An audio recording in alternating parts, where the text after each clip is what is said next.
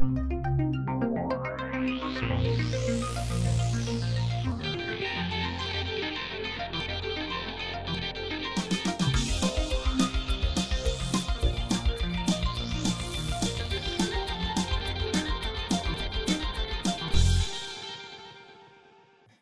Začátek druhého funkčního období, dopady pandemie na univerzitní prostředí a obecně role vysokých škol v aktuální situaci. O tom a o dalších tématech se budeme v prvním podcastu UH Café povídat s rektorem Univerzity Hradec Králové, profesorem toxikologie Kamilem Kučou.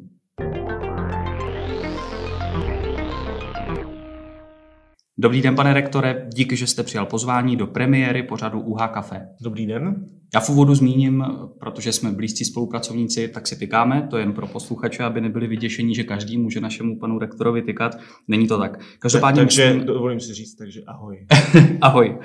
Myslím, že nosné téma dnešního povídání je víc než jasné. Já o něm ale přemýšlel trošku jinak a z jiné perspektivy. A dovolím si ten dnešní první podcast, ve kterém budeme chtít mluvit zejména o vědě, otevřít paradoxně úplně nevědecky. I když možná to věda vlastně v celku je. Jaké to je, pane rektore, v této situaci, tedy během nouzového stavu a v průběhu pandemie koronaviru, přivést na svět dítě? Vám se totiž před několika dny narodil pátý potomek. Tak eh, je to určitě náročnější.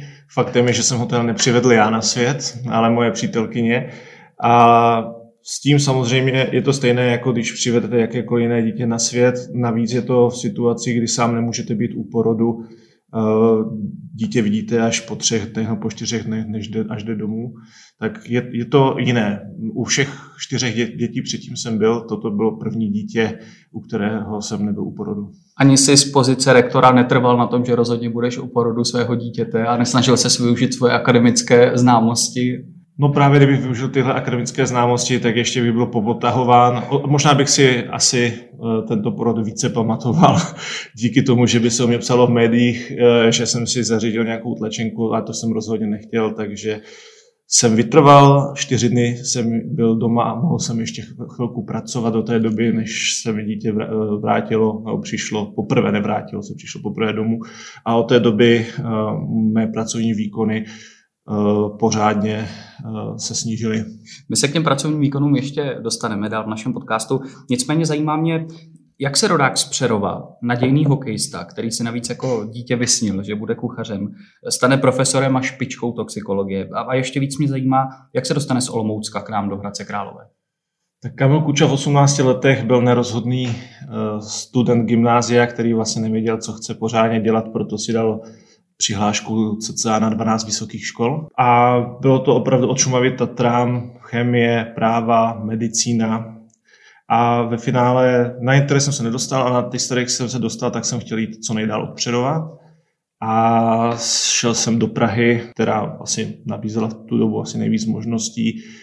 A přece jenom byl jsem co nejdál, takže jsem byl co nejméně kontrolován rodinou, což eh, ve finále z těch pět let potom strávených v Praze mi uh, asi dalo dost do života, že jsem se naučil soběstačnosti a podobně, nebyl jsem takový ten mamánek. No a potom eh, jsem se dostal na postgraduál do Hradce Králové na fakultu vojenského zdravotnictví. Byl jsem možná v té době asi jediný v České republice, který zároveň s postgraduálem nastoupil i na základní vojenskou službu, takže v Hradci Králové jsem měl tu možnost pracovat a ještě sloužit vlasti. Následně jsem se tu zamiloval a už jsem tu skončil a našel jsem si tu výbornou práci na fakultě vojenského zdravotnictví a dělal jsem to, co jsem opravdu chtěl, že to byl takový pro mě tehdy ještě adventure. Uh, jestli jste viděli film Skála, tam hrál Nicolas Cage, takový ten agent FBI, co zachraňoval San Francisco proti látce VX, tak zrovna to tady byly, byla možnost v Hradci Králové studovat mm. právě bojové chemické látky.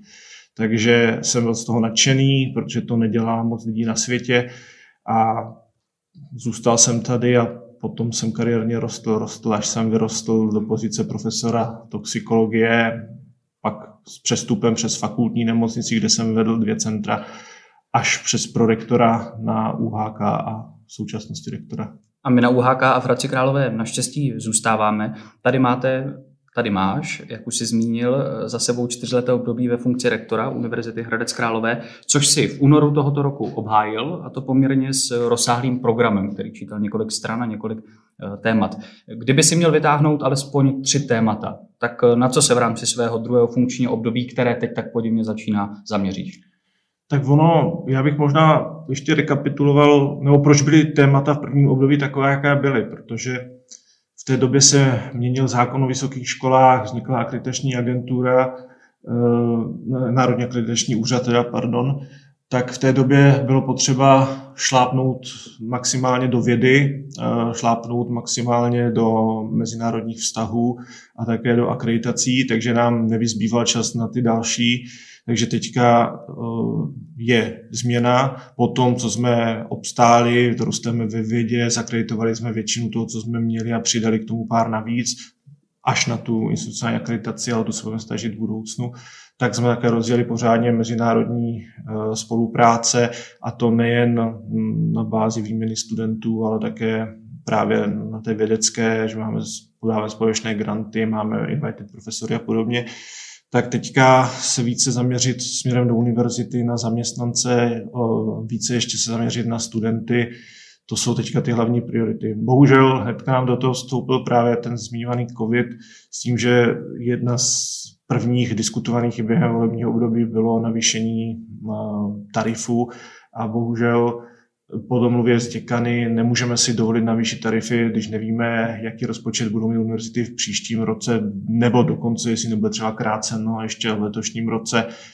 tak eh, proto jsme se domluvili, že jakoby správní hospodáři nepřistoupíme k tomu navyšování, peníze si radši ponecháme na uh, účtech a případně když by se snížil příštím roce rozpočet, aby jsme těmito penězi mohli sanovat, aby tím, že by jsme si teď v době krize navyšovali platy, tak v příštím roce o to víc třeba nepropouštěli zaměstnance. Takže to je podle mě dost zásadní.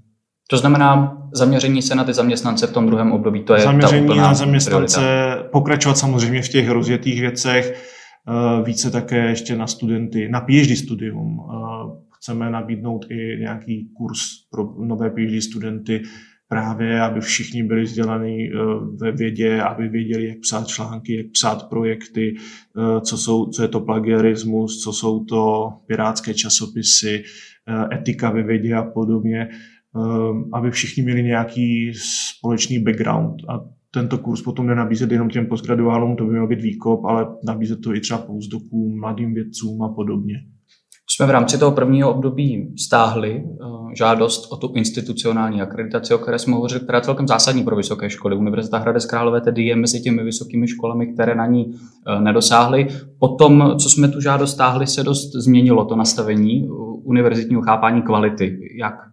Ono, když si člověk přečetl ty posudky z Národně akreditačního úřadu, tak si tam dočetl, že nemáme oddělení kvality. Faktem je, že jsme malá univerzita, kde jsme měli mít oddělení kvality, které má třeba Masarykova univerzita nebo Paleckého x lidí, tak by nás to stálo spoustu peněz a, peněz a prodražovali bychom ten rektorát.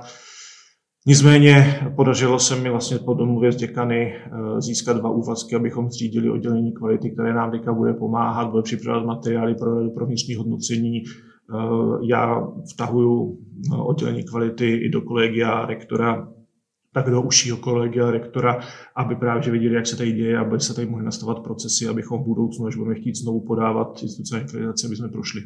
Kdy bude Univerzita Hradec Králové znovu chtít institucionální akreditaci?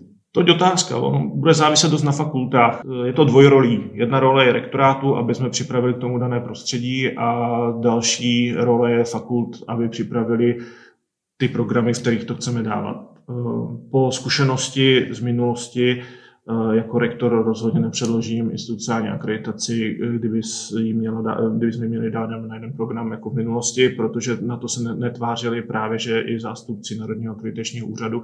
Takže k tomu, aby jsme ji podali jako univerzita, eh, budu chtít mít na stole minimálně dva některé programy, třeba historii, nevím, historii ekonomie, historii IT, historii učitelství, co závisí já vycházím z toho, opakuju toho historii, protože s tou jsme šli do toho prvního kola.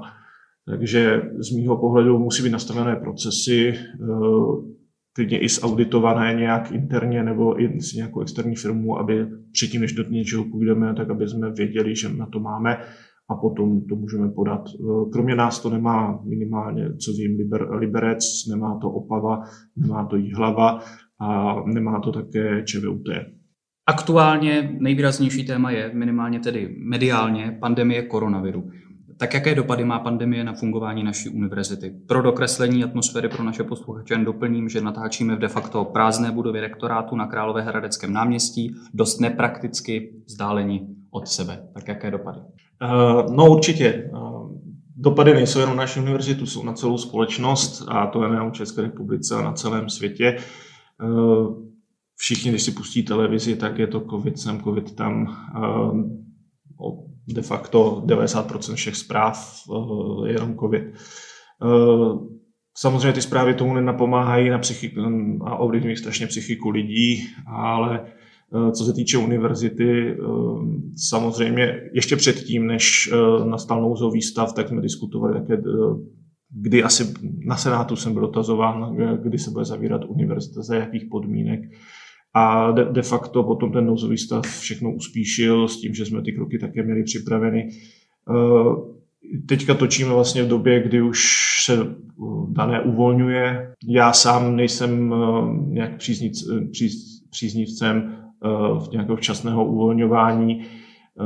Sám jsem právě z, z biomedicíny, takže ač nejsem teda epidemiolog, jsem toxikolog, tak některé vlastně přírod, jako ty přírodní vědy mají k sobě relativně blízko, eh, tak eh, rozhodně bych tak Samozřejmě jsou tam ekonomické tlaky, které na to uvolňování jako tlačí, ale mm, a samozřejmě ty následky té krize také budou velké, ale byl bych velice nerad, eh, kdyby se ten nárůst pacientů, nárůst nakažených díky tomuto rychlému uvolňování Eh, tak strašně moc eh, narostly. Ty si to už naznačil, budu se ptát na tu finanční stránku dopadu pandemie, a teď nemyslím na celou, na celou společnost, na celou Českou republiku, zajímá mě Univerzita Hradec Králové. Eh, jak se tento stav projeví finančně na, na finanční stránce Univerzity Hradec Králové a jsou na místě třeba obavy o propouštění, protože v některých segmentech se prostě hovoří o propouštění? No, jak jsem říkal, my nevíme ten rozpočet na příští rok, eh, takže nedokážu říct, eh, jestli, bude, jestli finance z ministerstva budou stagnovat nebo jestli budou nahoru. Eh, nebo dolů. Tam bude dost záviset, co bude chtít eh, ministrině financí po jednotlivých ministerstvech, kde budou muset pustit žilou. Já doufám, že, bez, eh, že to nebude ve školství, rozhodně by to nemělo být ve zdravotnictví co to bude stát univerzitu? Tak určitě to stojí uh, peníze z kolejí, protože jsme ubyto, ubytováváme spoustu studentů, museli jsme zlevnit koleje na polovinu, aby jsme dali vlastně možnost studentům, zase se chtějí odstěhovat nebo za tam chtějí zůstat, ale my jsme vlastně dali doporučení, aby tam nebyli, tak proto jsme dali um, cenu kolejí na polovinu. Uh, také jsme zrušili všechny uh, letní školy, takže v rámci těchto letních škol pan Kvestor vyčíslil, si, eh, že se dostaneme, dejme tomu, 3 miliony eh, do mínusu. Eh, a s tím budou nabalení třeba samopláci, že teďka nepřijdou samopláci, noví nebudeme vypisovat, nevíme, ač třeba teď uvolňují hranice České republiky, tak to bude záviset na každém jiném státu, jaké bude dávat doporučení, zda mohou jezdit ty studenti do Česka, nevíme, peníze z Erasmu, jestli prostě vypisovat další, další uh, koly na studenty, aby k nám přijeli. Tohle všechno zatím je na vodě, samozřejmě se to mění ze dne na den, my se budeme snažit uh, reagovat, ale uvidíme, jak to bude. Tak asi tak. Když se vyhlásil nouzový stav, vláda a kompetentní orgány doporučili zaměstnavatelům, eh, aby umožnili svým zaměstnancům co nejvíc a v největším rozsahu práci z domova, tak eh, home office a podobné systémy práce byly na Univerzitě Hradec Králové hodně v plenkách, řekněme. Tak eh, kam jsme se dostali teď, jak umíme pracovat s tím systémem práce z domu, je to hodně diskutované téma. Je to v plenkách, není to v plenkách jenom na UHK, je to v plenkách celočesky já nejsme, nejsme takový ty státy jako jedna z pobalských republik, kde, kde se i volí elektronicky. A určitě si myslím, nebo já kdybych byl minister školství, jakože nikdy nebudu mít takovou ambici, tak uh, rozhodně bych podporoval právě uh, jakékoliv formy distantního vzdělávání i do budoucna, protože ten COVID neznamená, že teďka je a už nikdy nebude, může se to opakovat, mohou být jiné epidemie, mohou být jiné katastrofy, které, díky kterým budeme potom muset být doma takže toto bych maximálně do budoucna podporoval, nastavoval projekty, v rámci toho vypisoval, aby celá společnost byla na toto připravená. Ale není to jenom, ale také je to o výuce vlastních dětí doma a nastavení prostě toho života trošku jinak, než byl doteď. Já si myslím, že se podstatně jinak nastaví. A na druhou stranu bych tomu viděl zase velkou šanci, protože každá krize následně, ač po ní nastává recese, tak potom je to ob, ob, obrat a přijde k růstu a jenom ti, kteří e, budou připraveni, tak e, budou dál. Distanční vzdělávání, které si zmínil, bez pochyby úplně stejně velké téma. E, já jako doktorant politologie, který má sám svoji seminární skupinu, tak politický systém České republiky například dokážeme perfektně zvládnout doma z Teamsu nebo z nějaké platformy, ale dokážu si to už hůř představit u laboratorních eh, nějakých testů na přírodovědecké fakultě. Tak jaké limity má teď to distanční vzdělávání, které vlastně už více jak měsíc probíhá na Univerzitě Hradec Králové? No tak to, co bylo do, do tohoto pondělí, kdy, no do minulého pondělí, kdy se otevřely laboratoře, dejme tomu pro ty uh, posledním mhm. ročníku, jak na bakalářky, tak eh, na eh, diplomky, tak je to trošičku problematické, protože ti studenti třeba na přírodovědě chemie chodí do, museli chodit do laboratoří, měli připravovat třeba nějaké látky nebo testovat nějaké enzymy a podobně nebo nějaké tkáňové kultury, biologické systémy a tam potřebují být přítomní. Takže ten měsíc, co byl úplný zákaz, tak je to samozřejmě dost ovlivnilo. Teď, když je to trošku rozvolněné, tak tam jsou ty limity v počtech studentů, kteří můžou být eh, v laboratořích. To samozřejmě už se dá, když jsou to nějaké právě práce na diplomkách, bakalářkách, ale rozhodně to nemohou být takové ty velké laboratoře pro 30-50 studentů. A to, že by to někdo viděl pěti a udělal šest turnusů po sobě, také ne, protože ty laboratoře samozřejmě mají nějakou průchodnost a ty asistenti tam nemůžou být 24 hodin denně, 7 dnů v týdnu. Aktuálně, přesně jak říkáš, jsme svědky toho postupného, řekněme, rozvolňování poměrů v České republice, to se tedy týká i vysokých škol. Teď jsme hovořili o tom, do jaké míry se Univerzita Hradec Králové rozvolnila ve vztahu k běžnému chodu ke studentům, jak se ale rozvolňuje těm ostatním univerzitním aktivitám. Připomínám, že jsme měli v plánu předat další čestný doktorát Marku Ebenovi například a tak dále, tak jsou to akce, které se úplně ruší. Nebo... Všechny akce se totálně zrušily, opět nevíme dokdy, to bude záviset opět, opra, opět na vládě, až povolí akce třeba nad 50 nebo nad 200 lidí a podobně, což zrovna v případě Marka Ebera se dá počítat s velkou účastí. Zpět možná k otázce, i kterou zadával předtím, a to bylo ohledně těch financí. My používáme i prostory univerzity a nabízíme je firmám pro různé konference a nebo školení a i tady budeme mít vlastně díl, díl, velkou díru v rozpočtu, protože x měsíců nemůžeme používat naše prostory k pronájmu, takže taky velký problém. Už tady padlo slovo vláda eh, několikrát, tak jak rektor Univerzity Hradec Králové hodnotí kroky vlády třeba ve vztahu k vysokým školám? Zkrátka je vládní management dost čitelný a hlavně předvídatelný? No, za předpokladu, že vláda jsou všechny ministři, tak by to vypadalo ukvapeně. Nicméně takhle, nepůsobí to rozhodně na mě, že některé rozhodnutí, které rozhodl krizový štáb, že byly diskutovány asi s panem ministrem školství. Protože my jsme o daných věcech nebyli informováni a i následně, eh, když se vidělo v médiích a častokrát na ministra školství útočili novináři, zda o daném věděl, ten si zachoval určité dekorum, ne- nekomentoval to, ale na lajka i na člověka z oboru to musí působit, že bohužel no, v některých věcech asi pan minister informován nebyl, nebo byl informován ex post, nebo byl třeba brán jenom jako poradce, ale nikoli ten, který to rozhodl. Eh, ale zase možná je to na úkor současné doby, že poprvé se Česká republika s daným potýká. Takže rozhodně to působí chaoticky v některých uh, krocích, ale asi je to v rámci současných možností. Česká konference rektorů za ministrem Plagou často spíš stojí, hodnotí ho spíš jako jednoho z těch rozhodně lepších ministrů, který dokonce prý i rozumí vysokým školám. Tak zachvěje to s důvěrou rektorů já, já za panem ministrem taky rozhodně stojím. Eh, já jsem ho znal ještě předtím, než se stal ministrem i náměstkem, protože oba dva jsme svého času byli šéfové Centra transferu technologií. Také si myslím, že je to asi minister, který v současné době rozumí nejvíc vysokým školám za poslední, možná, možná od sametové revoluce.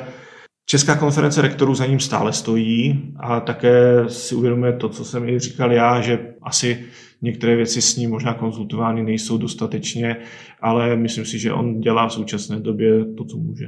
Jaká je podle tebe role vysokých škol v podobných krizových situacích? Tam vlastně zapadá ta třetí role univerzit, že oni by měli vlastně být nějakou i morální podporou, měli by, mají dostatek vědců, mají dostatek vědců jak v přírodních vědách, takže by měli pomáhat s čím mohou, stejně jako naše univerzita, vys, po pomoc při tisku hradeckých štítů nebo při konzultacích ve fakultních nemocni, v nemocnicích v kraji. Těch aktivit je spoustu, asi ten výčet by byl dostatečně dlouhý my o tom informujeme na našem Facebooku, co, kde všude pomáháme, nebo dobrovolníci, že jo, dobrovolníci při hlídání dětí zaměstnanců v fakultní nemocnici eh, a podobně. Opravdu nerad, jako určitě jsem zapomněl na spoustu dalších, to jsou jenom ty, které mám dost utkvé v paměti. Ale samozřejmě by měli, eh, máme historiky, takže historici rozhodně třeba mohou jít, eh, protože epidemie toto není první ani poslední, tak mohu jít do historie, jak se k tomu stavilo v minulosti a podobně. Máme tady psychologi, kteří mohou pomáhat právě s těmi lidmi, těmi zasaženými lidmi a každý v dnešní době je zasažen nějak rodiče, kteří teďka musí být se svými ratolestmi doma, musí se s nimi starat, učit, takže teďka de facto si uvědomí uh, tu nenahraditelnost učitelů a mhm. podobně. Mm-hmm. Takže každý může pomoci po, své, po svým, každý by měl, někdo se na to může i zviditelňovat, někdo to dělá a nezviditelňuje se, závisí, je to člověk od člověka. S tím možná souvisí další otázka. Mezi tvými kolegy, myslím rektorkami a rektory českých vysokých škol, vidíme i takové, kteří velmi aktivně téma pandemie mediálně komentují. Za všechny zmíním třeba rektora Univerzity Karlovy Tomáše Zimu. Ten je například signatářem tzv. výzvy 11, kterou někteří komentátoři chápou jako kritiku mnohých kroků naší vlády. Nebo další představitelka českých vysokých škol, rektorka Mendelovy univerzity v Brně, Danuše Nerudová. Ta je dost otevřeně kritická vůči zejména ekonomickým aktivitám státu vůči podnikatelům. Jak tyto aktivity, tato angažmá svých kolegů a protějšků na dalších univerzitách chápeš? No, to je dobrá otázka. Já sám jsem, eh, i když jsme to tady diskutovali v rámci univerzity, tak jsem si říkal, že není asi extra vhodné vystupovat proti vládě, protože každý v současné době dělá opravdu to, co umí to, co může. Samozřejmě, když se všechno dělá tak překotně, tak když se cokoliv dělá překotně, tak mohou nastávat kroky bokem, eh, mohou být takové situace, které vypadají na venek, že jsou nekoordinované a podobně. Já osobně eh, historicky mám mm, výbornou zkušenost s panem profesorem Primulou, protože jak na fakultě vojenského zdravotnictví jsem s ním spolupracoval, tak v době, když byl ředitelem fakultní nemocnice, eh, tak jsem mu v té době vedl dvě centra v nemocnici. Je to dle mého člověk na správném místě, epidemiolog, vojenský epidemiolog, který je na dané situaci byl připraven. Samozřejmě jsou lidé, kteří potom chtějí třeba na daném participovat i v dobrém, chtějí pomoci. Je těžké u některých lidí rozklíčovat, eh, zda to myslí v dobrém, nebo zda si chtějí na daném eh, přihřát trošku polívečku. Eh, mně se nelíbí častokrát okopávání kotníků vlády, ač třeba sám v minulosti bych nebyl pro danou stranu nebo pro dané hnutí, tak mi přijde ty kroky racionální, samozřejmě mohou být uspěchané, ale to odráží prostě uspěchanost prostě doby uh, i soudobá zjištění právě k té dané epidemii. Takže vznikla nějaká iniciativa 11, rád jsem se, se, jako seznámil s jejími závěry. Uh, jsou to významné osobnosti, lékaři, uh, ale je tam nějaký epidemiolog. Takže nicméně každý to vidí ze svého pohledu, takže já osobně asi uh, za mě jako za Kamila Kuču uh, by jsem to rozvolňování, teď takové to překotné, z ničeho nic, do, doteď nic nebylo a teďka, tak asi osobně bych proto nebyl. Sám bych byl i pro uh, prodloužení uh, tohoto současného stavu, ač vím, že by to mělo dopad na, danou, na, moji, no, na naši univerzitu, ale lepší něco nepodcenit, než aby se nám dané vrátilo a vrací se to jak v Číně, tak se to teďka znovu hm, Izrael a podobně, takže radši bych, raději bych jsem si na to dal pozor. Je dobré, že jsi sám zmínil tu výzvu 11, protože v době, kdy natáčíme, vznikla vlastně protireakce. Další výzva dalších akademiků Univerzity Karlovy, kteří napadají tuto výzvu a mimo jiné říkají, že ti lékaři, kteří se k tomu vyjadřují, jsou jen vzdáleně příbuzní těm oborům, které by se k tomu měly vyjadřovat. Tak to jen pro úplnost. Zároveň se chytnu profesora Primuly a toho hodnocení, pozitivního hodnocení jeho práce z tvé strany, protože profesor Primula v těch dnech, kdy natáčíme, čelí poměrně silné mediální a další kritice, protože z jednání vyhodil známého ekonoma z poradního ekonomického orgánu, protože prý kladl nepříjemné otázky a chtěl relevantní data. Tak je tohle záměrně a dobrý postup náměstka eh, ministra zdravotnictví? Já se trošičku obávám, eh, že spousta věcí se začíná politizovat tady. Myslím si, že zatím dost, eh, bohužel zatím stojí média, protože když si vezmete, že během posledních tři, třech týdnů, když se ptají lidí, komu nejvíc v České republice, republice věří, tak se řekne profesor Primula tak to samozřejmě spoustu těm politikům, kteří jsou volení a kteří třeba i pomýšlejí o kandidatury na, na prezidenty a přemýšlí nad budoucími volbami, tak to takovým lidem může vadit, že někdo, který v současné době nemá nějakou, nebo není politicky angažován, ač je na, ně, na stránkách některého hnutí připsán, tak to může spoustě lidem vadit. Takže samozřejmě potom může být nějaká odezva, kdy eh, ho začnou popotahovat, začnou popotahovat kvůli některým věcem třeba i z minulosti a to je potom už ta politika, eh, které já jako rektor se snažím hmm. vyvarovat maximálně. Takže i vyjadřovat se třeba k panovi docentu Minichovi asi nebudu, mohu mít na to svůj osobní názor, ale potom, aby vznikl nějaký ještě eh, další střelba mezi rektorem a třeba tak ně, někým, eh, kdo nesympatizuje s Primulou. Já v současné době, protože ho znám jak lidsky, tak i profesně a vím, že to je jeden z nejpovolenějších v této republice na současný stav, eh, tak mu věřím.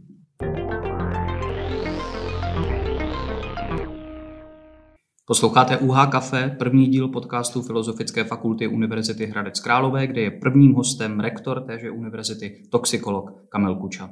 O tobě, Kamile, známo, že trpíš Bechtěrevovou nemocí, která dost limituje kvalitu života, zkrátka omezuje člověka. Přesto patříš, jak už jsem říkal v úvodu toho našeho podcastu, k toxikologické špičce. Podle publikační statistiky Lab Times si v letech 2005 až 2011 byl sedmým nejcitovanějším evropským autorem v oblasti toxikologie a farmakologie, kde ostatně stále hojně publikuješ, když se tedy nestaráš o nově narozeného pátého potomka. Vedle toho si velice úspěšný taky v oblasti aplikace výzkumu. Tak jak je možné, že tě ten zmíněný handicap naopak nediskvalifikoval?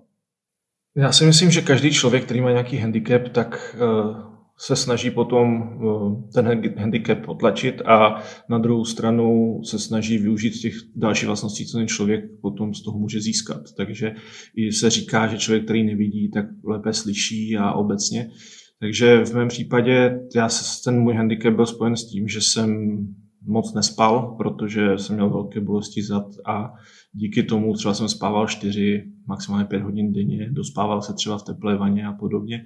A díky tomu, když se vám takhle zkrátí ta noc, tak o to máte víc hodin, eh, které prozřete a můžete pracovat. A já jsem to vlastně celé přetočil do toho, že o to víc jsem mohl pracovat, o to jsem mohl víc psát, o to jsem mohl víc eh, se věnovat prostě cestování po světě a podobně. A samozřejmě z začátku jsem to bral jako pozitivní věc, ale potom už ten člověk eh, to bere jako samozřejmost a trošku se to změní v workoholismus. A potom, když člověk už to má jako, že je v rozjetém vlaku, z kterého nemůže vystoupit, mm, častokrát ještě, když si okusí eh, to pozlátko úspěchu, že je potom chválen, že má spoustu výsledků, že získává projekty, tak v tom chce dál pokračovat. A potom vás to samozřejmě může stát i ve finále třeba i rodinu a podobně, což se i v mém případě potom stalo protože jsem svým způsobem i tu práci měl na prvním místě a pořád jít kolem toho prvního místa mám, ale uh, snažil jsem se to prostě překlopit do těch pozitiv. Uh, většinou potom už i třeba ve fakultní nemocnice si mě najal tenkrát profesor Primu, abych mu pomohl s rozjezdem dvou center, právě proto, že věděl, že ty výsledky budu mít. Takže potom je to nějaká jakoby značka, uh, ale častokrát už se z toho potom špatně bohužel eh, vystupuje z toho rozjetého vlaku, takže ten výkon se ode mě takhle očekává. A to je i potom, že se těm věcem věnuju a nevěnuju se jim třeba povrchně, ale více do, do, do hloubky a častokrát jim je vytýkají někteří kolegové v současné době, když jsem rektor, takže se zbytečně zabývám já nevím, o čtyři levely níže e, některým člověkem na nějaké pozici, že to už by mělo příslušet jeho nadřízeným a že by jsem se o spoustu niancí vůbec neměl starat. Takže samozřejmě má to potom výhody pro ty, pro které třeba v současné době e, pracuji, nebo jako jsem ve finále i rektor je zaměstnanec dané univerzity, ale eh, častokrát to soukromí potom je na dalším místě. Samozřejmě člověk čím stárne, třeba toto to, to, to, to, to tvrzení, co jsem teď řekl, bych asi neřekl před pěti lety, ale člověk, jak stárne a má té práce sebou více, má více zkušeností, tak už častokrát může nějak uh, hodnotit.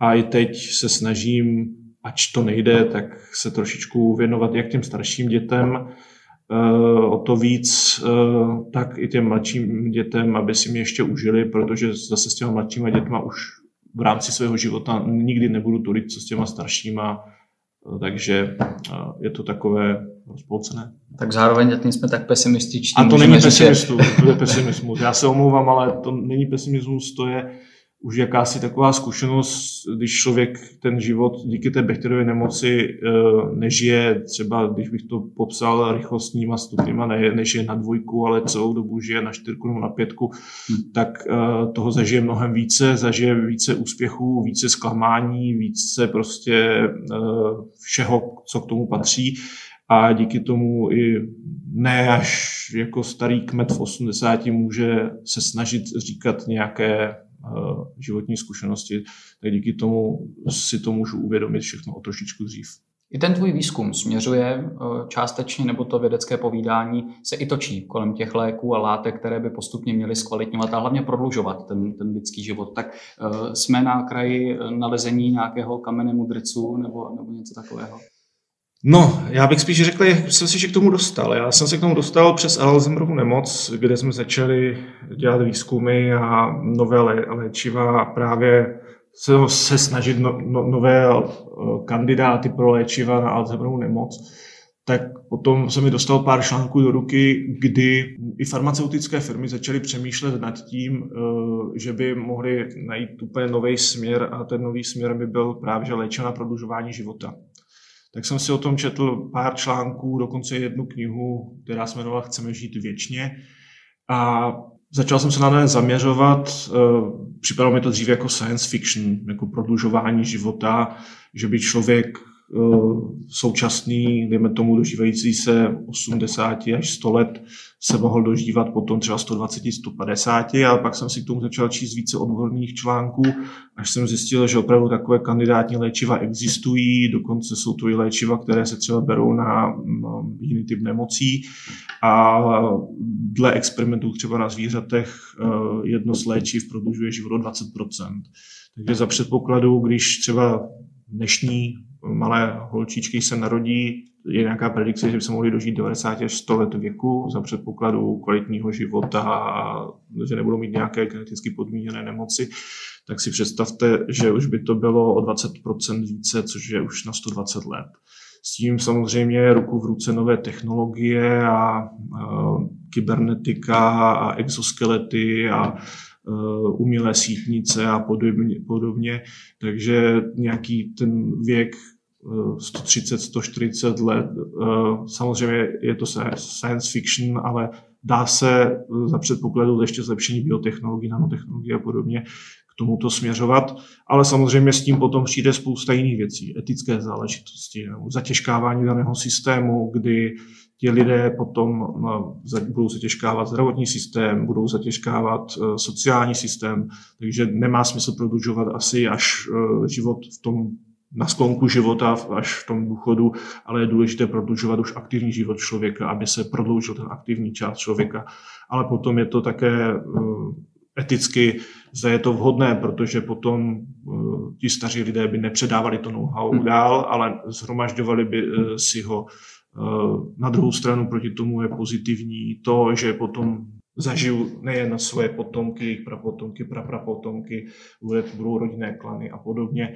Má to spoustu pozitiv a musí se to řešit komplexně. Já jako eh, člověk z biomedicíny to řeším teď mm, jsem účasten na dvou projektech, které řeší vývoj nových léčiv na prodlužování života, ale rád bych do budoucna právě i díky mojí rozkročenosti oborové, že to nedělám do medicínu, ale trošičku si pohrávám třeba s kolegy z IT nebo i e, ekonomické následky právě třeba z katedrou ekonomie u nás, tak uh, mělo by se to řešit potom komplexně, něco takového.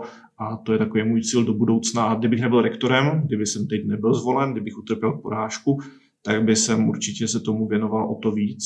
Takhle eh, vlastně se danému mohu věnovat třeba těch dalších 8 hodin za den, těch prvních 8 si musím věnovat rektorování, ale dokážu si představit, že by jsem i to směřoval více do biznisu a třeba na dané založil nějakou soukromou firmu, která by se zabývala výzkumem těchto typů léčiv. My už jsme o tom dnes hovořili, připomínám, že jsi toxikolog, jsi vzdělaný v oboru přírodních věd. Nutno říct, že k pandemii se vyjadřují primárně epidemiologové, třeba evoluční ekologové. Jaká je ale obecně role přírodních věd v té nastalé krizi? Tak přírodní vědy jsou eh, podle mě nepostradatelné, eh, protože když si vezmete epidemiologii, eh, která vlastně ti odborníci by ze zkušeností z minulosti měli dokázat predikovat, jak se uh, dané bude uh, chovat, daná nemoc bude chovat, měli by obráceně dokázat vystopovat, kdy byl právě ten pacient jedna a podobně. Uh, ale samozřejmě třeba chemie, biologie, vývoj nových léčiv, vývoj nových vakcín, to je všechno s tím propojené.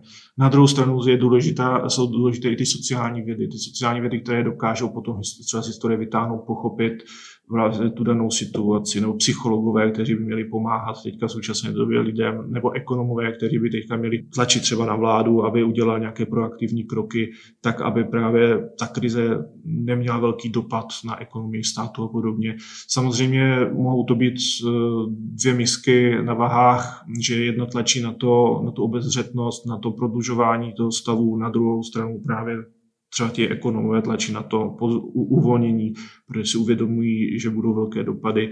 Je to, je to roz, rozhodně složité, komplexní a patří tam vědci, eh, kdybych to rozděloval jenom na dva tábory, jakože to tak nemá být, tak jak přírodních, tak humanitních. Nicméně znám spoustu věcí, vědců, kteří jsou právě na rozhraní obou věd, jak přírodních, tak humanitních. A já si myslím, že ti jsou takový ty, ty ideální spojovníky mezi ob, oboma mantinely, eh, tak aby právě že ukázali, že oba dva typy věd, za předpokladu, že budeme dělit jenom mm. na mhm. tyhle dva typy, eh, tak jsou důležitý pro společnost. Ty se, jak už jsi říkal, zajímáš primárně o vývoj nových léčiv proti nervově a paralytickým látkám. Připomeňme, že když se v nedávné době objevil novičok v Evropě, tak si byl minimálně mediálně k roztrhání. Také se snažíš bojovat, respektive zajímat se o další neurodegenerativní onemocnění, jako je třeba ta Alzheimerova nemoc. Má ale toxikologie, protože ty jsi profesor toxikologie jako taková, co k pandemii říct? Tak uh, pandemii v vlastním slova smyslu bych asi to slovo přenechal těm, kteří eh, se zabývají epidemiologií. Mm. Ale eh, například eh, ten můj obor je de facto vývoj nových léčiv, ať je to proti nervě paralitickým látkám nebo proti léčivu, nebo, proti, nebo na léčbu Alzheimerovy nemoci, tak to samé teď v dnešní době vidíte ve zprávách, jak třeba Japonsko nám dodává jedno léčivo, nebo že se testují další léčiva. Takže Eh, třeba ten vývoj léčiv je, nepostr- jako je velice spojený třeba s hmm. tím současným eh, covidem, že se, eh, se vyvíjí nové léčiva. Já sám jsem editor in chief časopisu Letters in Drug Design and Discovery, což je mezinárodní paktový časopis a chodí mi tam nové články právě lidí z vývoje léčiv, kteří vyvíjí nové léčiva právě na covid. Hmm. Takže ono ta propletenost těch oborů je velká ale nemusí to být jako pří, přímo spojené s tou pandemí, ale až druhotně, když se hledají léčiva nebo když se hledají dezinfekce, tak za, opět napříč republikou, kde to vidět v médiích, jsou využívány laboratoře chemické, kde se míchají mm. dezinfekce a podobně. Takže eh, tak eh, epidemie nebo ta pandemie současná není jenom o epidemiolozích a je, to, eh, je tam potřeba komplexního řešení.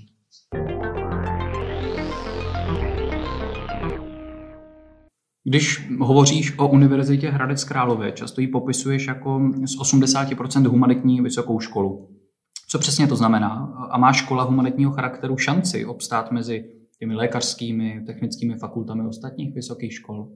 Tak co to znamená? Znamená to, všichni víme historicky, že jsme vznikli z jedné velké pedagogické fakulty. Když si projdeme jednotlivé fakulty, tak filozofická fakulta plně humanitní, pedagogická plně humanitní, Potom fakulta informatiky managementu, tam jsou ekonomové a IT specialisti, ano, samozřejmě IT specialisti, ty, ty nejsou humanitní, nicméně eh, je tam většina ekonomů, víc než těch IT. A přírodovědecká fakulta vznikla také tím, jak já vždycky říkám, všechny ostatní vznikly půjčením z té jedné, eh, tak eh, tam také byli původně vlastně pedagogové didaktici, kteří přišli na přírodovědeckou fakultu a až teď po osmi letech vlastně ta fakulta nabírá eh, a ta její rychlost je přeřazena, dejme tomu, z dvojky, trojky na čtyřku, pětku, eh, ale trvalo to nějakou dobu, vlastně, než se obměnili vlastně zaměstnanci a než vlastně se z té přírodovědské fakulty nejenom dle názvu, ale celkově stala ta pravá přírodovědecká fakulta, která v současné době má výborné výsledky. Takže to je, proto říkám těch 80% mm. zhruba. Eh, a ohledně uplatnění. Ohledně uplatnění, já si myslím, že když eh, my jsme malá škola, takže malá škola, to jsem psal, když jsem kandidoval poprvé, je to podle mě velká výhoda, že nejsme velký mastodont, ale jsme malí, můžeme být to něco jako pstruzy, kteří právě mohou rychle hýbat eh, a otáčet se tam, kam je potřeba, otáčet rychle s kormidlem. Eh, takže co bych co bych chtěl, co proklamuju, nejde to samozřejmě, protože vždycky je nějaká rezistence uvnitř univerzity, ale měli bychom podle mě využít to, že jsme malí a svižně reagovat na společenskou poptávku.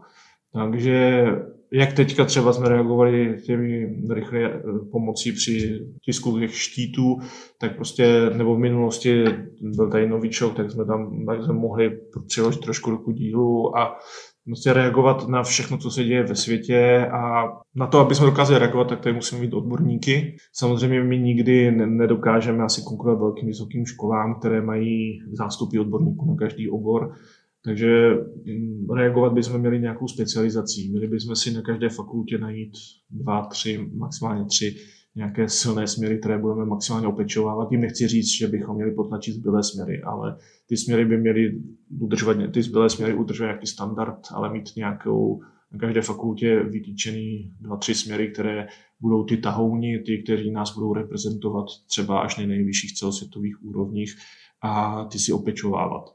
A samozřejmě takové lidi si tady potom držet, protože nikdy nebudeme ze 100%, eh, nebo, nebo nikdy eh, ze 100% eh, všech oborů, které máme, nejlepší na světě. To ani po nás nikdo nemůže chtít, protože nemáme patřičné množství zaměstnanců v těch daných oborech nebo odborníků v těch daných oborech, ale prostě najít si a říct, říct máme tady na, na Fildě tyhle, na Fince tyhle, na PŘF tyhle, na Peďáku tyhle a uh, s těma potom mít hrdě do boje s, ostatníma univerz, s ostatními univerzitami v rámci České republiky a porovnávat se a třeba i v některých uh, se snažit být opravdu úplně tím nejlepší. Nebo je to jednoduché, je to ale přání rektora, dejme tomu, ale musí to samozřejmě chtít děkaní. Mm-hmm. A jako samozřejmě nezávidím to děkanům, protože Eh, děkani mají spoustu svých zaměstnanců, akademiků jsou také volení a určitě takový, kteří se budou cítit, že nejsou podporováni, tak určitě potom tomu děkanu nemusí dát svůj hlas. Hmm. Takže je to o osvícenosti a o, o politické síle daných děkanů. Byť mě to mrzí, protože se vidíme takhle face to face po dlouhé době. My se blížíme na závěr prvního dílu UH Café. Než ti poděkuju za to, že jsi přijal naše pozvání, dávám ti vlastně jako prvnímu prostor v odpovědi na otázku, kterou postupně chci pokládat i našim všem dalším hostům. UH Café je totiž podcast, jehož cílem je mimo jiné popularizovat vědu a akademické prostředí. Tak co by si jako Kamil Kuča na závěr popřál ty české vědě? České vědě nebo tomuto uh, podcastu? České vědě a tomuto podcastu. uh, tak české vědě, aby měla dostatek uh, mladých vědců s entuziasmem, kteří chtějí překročit hranice České republiky, kteří nechtějí být jenom takový ti hloupí Honzové, kteří uh, jsou někde leží za komínem. A co se týče tohohle podcastu, mi se to líbí moc, protože v minulosti jsem byl i účasten um, Science Cafe, které bylo v rámci Hradci Králové několikrát organizováno, což je, je to samozřejmě trošku uh, jiný typ uh, vědeckých diskuzí. Co bych doporučil, možná do budoucna, uh, nebo asi ano, uh, zaměřit se na lidi, kteří, uh, samozřejmě mladí lidi můžou motivovat, že jsou mladí, jsou úspěšní, ale čím dál eh, víc i já stárnu, tak si myslím, že by se měli mnohem víc a více vytěžovat eh, starší vědci. A to díky tomu, že oni zažili spoustu uh, už životních taky trablů a uh, prostě mají spoustu zkušeností za ten život a oni vám můžou nastavit uh, zrcadlo i té dnešní době, že už něco takového třeba bylo, to třeba nebylo, bylo to něco jiného, ale mohou častokrát právě z těch svých zkušeností eh, poučit ty mladé věci, ty nadšené do všeho, že spoustu věcí už dávno bylo objeveno, dávno bylo řečeno, jenom oni si to neuvědomí, protože jsou zaslepení právě tím entuziasmem. Takže určitě eh, možná je to na zvážení dalšího konceptu do budoucna, něco jako třeba eh, scházení se s radou starších a zvát právě takové eh, věci na konku kariéry a ptát se jich právě na současné otázky, jak by to řešili oni a jestli se s tím v minulosti nesetkali. Takže moc děkuji za tu možnost být první. Doufám, že se ten první rozhovor bude líbit tak, že eh, i přitáhne potom posluchače k dalším rozhovorům. Doufám, že jsem eh, tento váš koncept tímto rozhovorem totálně nezabil. A těším se třeba, až bude tento podcast mít, dejme tomu, pět let nebo deset let za sebou, takže si na mě vzpomenete, to už nebudu rozhodně rektorem, třeba budu ještě na této škole někde v pozici nějakého asistenta a přijdete za mnou a abych vám řekl po deseti letech, co si o tom vlastně myslím teď. Říká první host prvního dílu popularizačního podcastu Filozofické fakulty Univerzity Hradec Králové, kterým byl její rektor, profesor toxikologie Kamil Kuča. Díky, pane rektore, za tvůj čas, mnoho štěstí a zdraví tobě, tvojí rodině a tvojí UHK. Rádo se stalo a myslím si, že děláte moc dobrou věc. Díky také vám, prvním posluchačům nového pořadu UH Café, jehož záznam naleznete na webových stránkách Filozofické fakulty Univerzity Hradec Králové a taky na YouTube Filozofické fakulty Univerzity Hradec Králové. Příště si budeme povídat s politologem, předním odborníkem na Afriku a děkanem Filozofické fakulty Univerzity Hradec Králové Janem Prouzou. Tak nezapomeňte poslouchat UH Café. Od mikrofonu z rektorské kanceláře se loučí Jakub Novák. thank you